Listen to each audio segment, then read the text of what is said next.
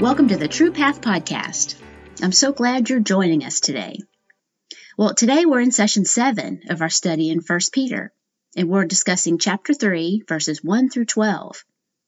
And it says, In the same way, wives submit yourselves to your own husbands, so that even if some disobey the word, they may be won over without a word by the way their wives live, when they observe your pure, reverent lives don't let your beauty consist of outward things like elaborate hairstyles and wearing gold jewelry or fine clothes, but rather what is inside the heart, the imperishable quality of a gentle and quiet spirit, which is of great worth in God's sight.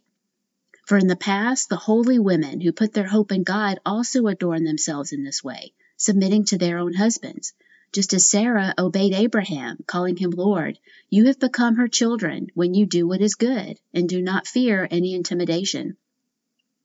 Husbands, in the same way, live with your wives in an understanding way as with a weaker partner, showing them honor as co heirs of the grace of life, so that your prayers will not be hindered.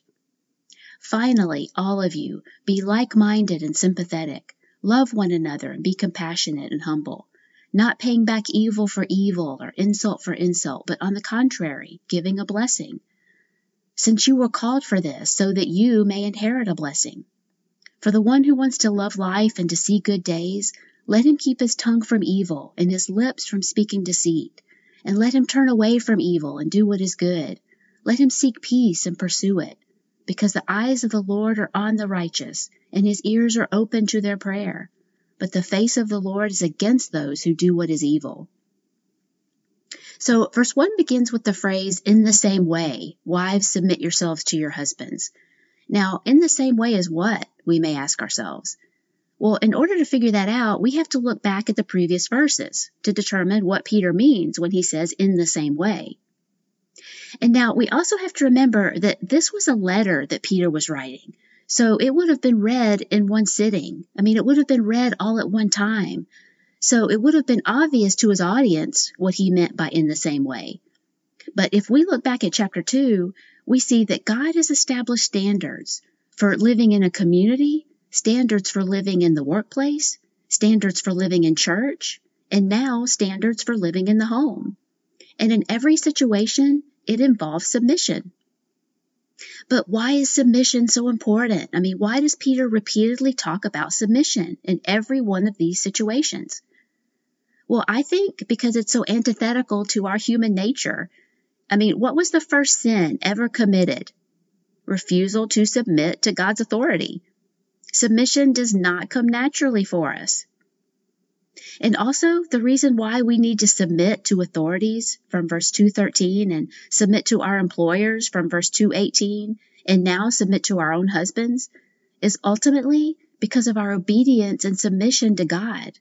We choose to submit to them because we've already chosen to submit ourselves to God.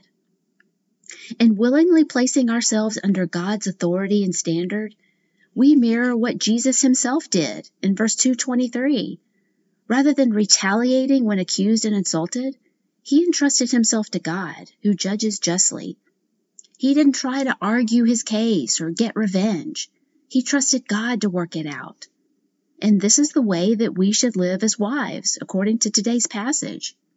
In the same way, wives submit yourselves to your own husbands, so that even if some disobey the word, they may be won over without a word by the way their wives live when they observe your pure, reverent lives. You see, we don't always have to prove our point. We don't always have to argue our case. There are times when we should just be quiet and by our behavior, the way we live, the text says, give God room to do his work. And this applies to believing and unbelieving husbands. Even a Christian husband can be drawn closer to the Lord by observing the godly behavior of his wife. In verses 3 and 4, it says, Don't let your beauty consist of outward things like elaborate hairstyles and wearing gold jewelry or fine clothes, but rather what is inside the heart, the imperishable quality of a gentle and quiet spirit, which is of great worth in God's sight. So, does this mean that we shouldn't wear nice clothes and makeup and jewelry? Well, no, but what is our focus? I mean, are we being overly focused on how we look? Our outward appearance? So much of our culture focuses on physical appearance. And what is true today was also true back then. In Isaiah 3, verses 16 through 18, it says, The Lord says the women of Zion are haughty, walking along with outstretched necks, flirting with their eyes, strutting along with swaying hips, with ornaments jingling on their ankles. Therefore the Lord will bring sores on the heads of the women of Zion. The Lord will make their scalps bald. In that day the Lord will snatch away their finery, the bangles and headbands and crescent necklaces, the earrings and bracelets and veils, the headdresses and anklets and sashes, the perfume bottles and charms, the signet rings and nose rings, the fine robes and capes and cloaks, the purses and mirrors, the linen garments and tiaras and shawls. You see, these women were overly focused on outward appearance. They derived their entire self worth from how they looked. But according to verse 4, true beauty comes from what is inside the heart, the imperishable quality of a gentle and quiet spirit, which is of great worth in God's sight. A gentle and quiet spirit is worth a lot to God. Our outward appearance is going to fade, but our inward beauty never will, because that's where the Spirit of God resides. I mean, think for a moment about how much time we spend getting dressed and ready in the morning versus how much time we spend in prayer and Bible reading. Matthew Henry makes the point that the more we use the ornamental things on the body, like clothes and jewelry, the older and more faded and broken they become. But the more our faith is used, the brighter and stronger and better it becomes. So we shouldn't worry if we don't look like we used to or don't look like a magazine cover because God sees what's important, our hearts, and we are of great worth to Him. And in verses 5 and 6, we see an example of how wives should conduct themselves. For in the past, the holy women who put their hope in God also adorned themselves in this way, submitting to their own husbands, just as Sarah obeyed Abraham, calling him Lord, you have become her children when you do what is good and do not fear any intimidation. So we should follow the examples of the holy women from the past who put their hope in God. You see, Christianity was a new concept in the first century. It establishes Jesus as Savior and God. It provides for the believer freedom from the penalty of sin and a rebirth into a living hope because of the death and resurrection of Jesus. So you can see how there might have been the tendency to want to throw out the Old Testament, all the things from the past, all the things that they learned from it. But Peter seems to be making the point that having a faith in Jesus as Savior does not negate the Old Testament. The holy women of the Old Testament, like Sarah, they still serve as examples of how we should live today. They place their hope in God, not in their abilities or their appearance. And if we too place our hope fully and completely in God, then our focus will be on nurturing our inner selves and seeing the importance of glorifying God through it. And we follow the example set by the holy women of the past when we do as verse 6 says do what is good and don't fear intimidation. Maybe someone fears submitting to their own husband because they fear being taken advantage of, or they won't feel like a strong, independent person anymore. Or a person may feel like they won't be accepted or seen as attractive if they, fo- if they focus more on their relationship with Christ than their outward appearance. But God tells us clearly we don't have to fear what others think of us because that is not what defines us. We are defined by Jesus and we are accepted and loved and we are heirs to the kingdom of God. Now, in verse 7, God also gives instructions to husbands on how to conduct themselves.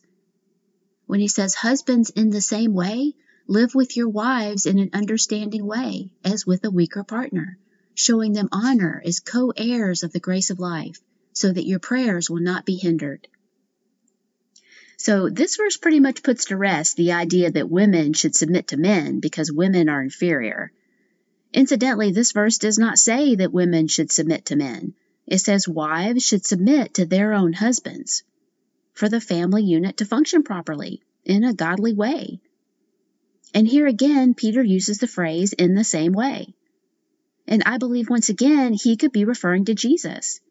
Just as Jesus submitted himself to his Father's plan, and just as Jesus is considerate and understanding, husbands should live in an understanding way, which means live a lifestyle of understanding, not just at certain times. Husbands should cultivate a spirit of understanding and consideration inside the home. From the Greek, it means knowledge. Husbands should be continually getting to know their wives. Don't assume you'll never understand her and give up, because the more you try, the more you learn. Husbands should also show their wives honor because wives are co heirs, equal with regard to the kingdom of God. The word honor from the Greek means precious or value. It also means the honor which one has by reason of rank. So husbands should consider their wives as precious and valuable because of their position. They are also heirs to God's kingdom.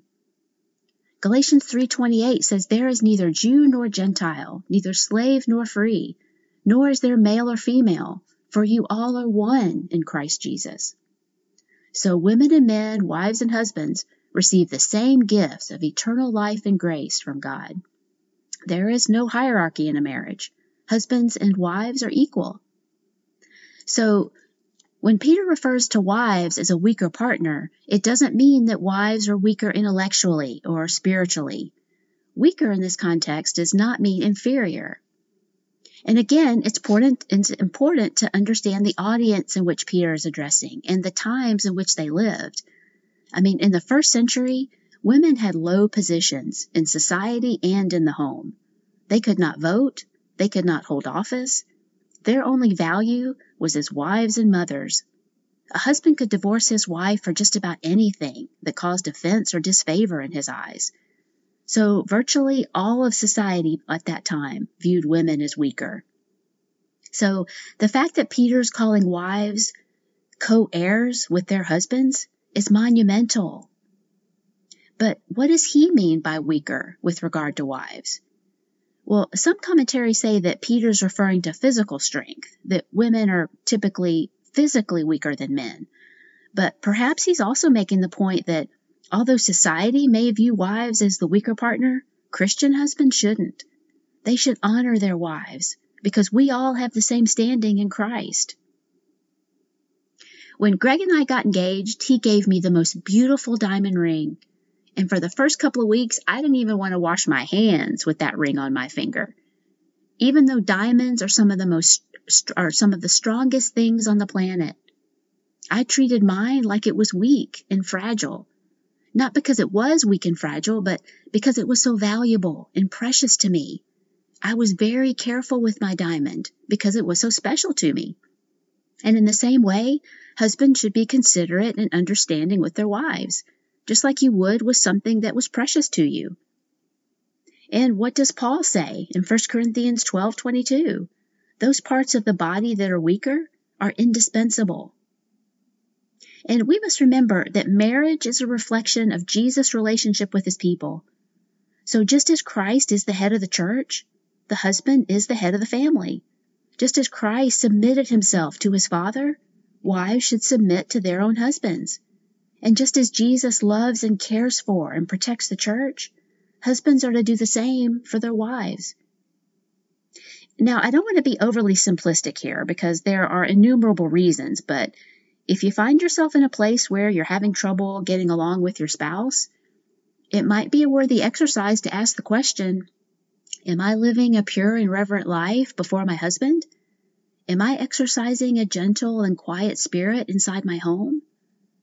Or am I being understanding and considerate with my wife? Do I truly value her and honor her as my co heir of God's grace? And again, there are many reasons for marital discord, but this might be a good place to start. Because God designed this thing called marriage, so we must trust that His way is the best way to do it. I mean, it's pretty easy to submit to a husband who honors you and it's pretty easy to show honor for a wife who is respectful and has a gentle and quiet spirit. And how a husband treats his wife has a direct correlation to his relationship with God.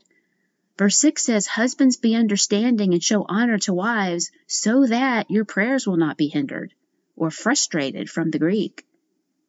Our horizontal relationships have a direct bearing on our vertical relationship, and vice versa. Now, Peter closes by saying in verses 8 and 9, Finally, all of you, be like minded and sympathetic, love one another, and be compassionate and humble, not paying back evil for evil or insult for insult, but on the contrary, giving a blessing, since you were called for this, so that you may inherit a blessing. So, just as we should live in harmony inside the home, we should live in harmony with others outside the home. God told us in verse 2 5 that we as Christians are living stones being built into a spiritual house. Well, what makes a house strong? Well, it must have a strong foundation, and the materials used to build it must be pure, of high quality, free from impurities. So the house that God is building with us must also be built on the firm foundation of Jesus Christ. And the stones, the building blocks, must contain the high qualities of sympathy, love, compassion, and humility. The goal is unity among believers so that the church will be strong and thus God will be glorified. And if you think this is an extreme way to live, how about verse 9? Instead of repaying evil with evil or insult with insult, give a blessing so that you may inherit a blessing. Jesus also said a form of this in Matthew 5:44. Love your enemies, bless those who curse you, do good to those who hate you. And remember the reason for this from verse 212. We are examples of Christ to unbelievers, so that they may see our own good works and come to Christ themselves. Culture says to seek revenge, lash back when you're attacked.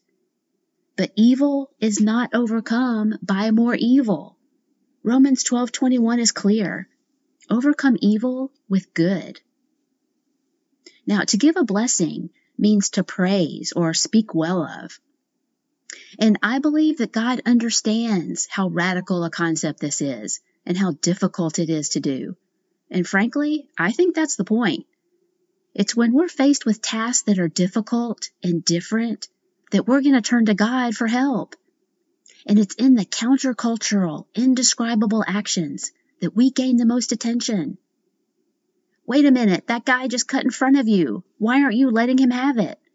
Or that person just slammed you on social media. Why aren't you slamming them back?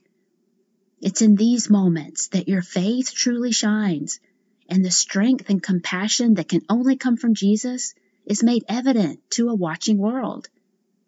Because it's when we not only display restraint, but speak well of someone who's insulted us, that we gain what verses 10 through 12 describe. For the one who wants to love life and to see good days, let him keep his tongue from evil and his lips from speaking deceit. And let him turn away from evil and do what is good. Let him seek peace and pursue it, because the eyes of the Lord are on the righteous, and his ears are open to their prayer. But the face of the Lord is against those who do what is evil. I love how Peter continually uses Old Testament language in a New Testament context. He's quoting from Psalm 34 here. When we give a blessing, we ourselves will be blessed. And frankly, it's because we have already been so blessed that we can bless others. I mean, we can freely give to others what they don't deserve because we have received what we don't deserve. Peter switches gears here from discussing our actions to our speech. We must keep our tongues from evil and our lips from speaking deceit. Because sometimes what we say can negate the good that we've done. Our actions and speech must be in harmony. We must turn away from evil and do good. We must seek peace and pursue it. Now, why? I mean, why do we need to seek peace and why do we need to pursue after peace? Well, because it doesn't come naturally for us, does it? I mean, if you looked at your life or at the world, would you say that we are at peace? But we can live lives of peace. Peace can be found. But it's not going to be found in substances, and it's not going to be found in relationships, and it's not even going to be found from within ourselves. It can only be found in Christ, Peace can only be found in Him. Peace is cultivated when our relationship with Jesus is cultivated. And if we're seeking the Lord through Bible reading and prayer, then we're going to be better able to turn away from evil, to keep away from deceptive talk, to not return an insult with another insult. Because the eyes of the Lord are on the righteous, verse 12 tells us, and his ears are open to their prayers. I certainly want the eyes of the Lord on me, don't you? And we can take heart that, as I mentioned earlier, God understands that this is difficult for us. He knows it goes against everything our human nature and our culture is telling us. His eyes are on you when you are treated unfairly. He hears you when you pray for help from constant ridicule and bullying. And just because we are not to repay evil by doing evil back, that does not mean that evil will not be judged, that wicked people will not have to atone for their actions. Because the face of the Lord is against those who do evil. And I cannot imagine a worse place to be than to have the Lord against you. So God is telling us plainly that we can trust Him to take care of the injustice done to His children. Isaiah 13:11 says, "I will punish the world for evil and the wicked for their iniquity." Proverbs 11:21, "The evil man will not go unpunished." And Isaiah 3:11, "Woe to the wicked, it will go badly for him, for what he deserves will be done to him." So our challenge this week is to focus our attention on growing in sympathy and compassion and seeking peace, because that is when the true blessings will come. Thank you so much for joining me today. God bless you.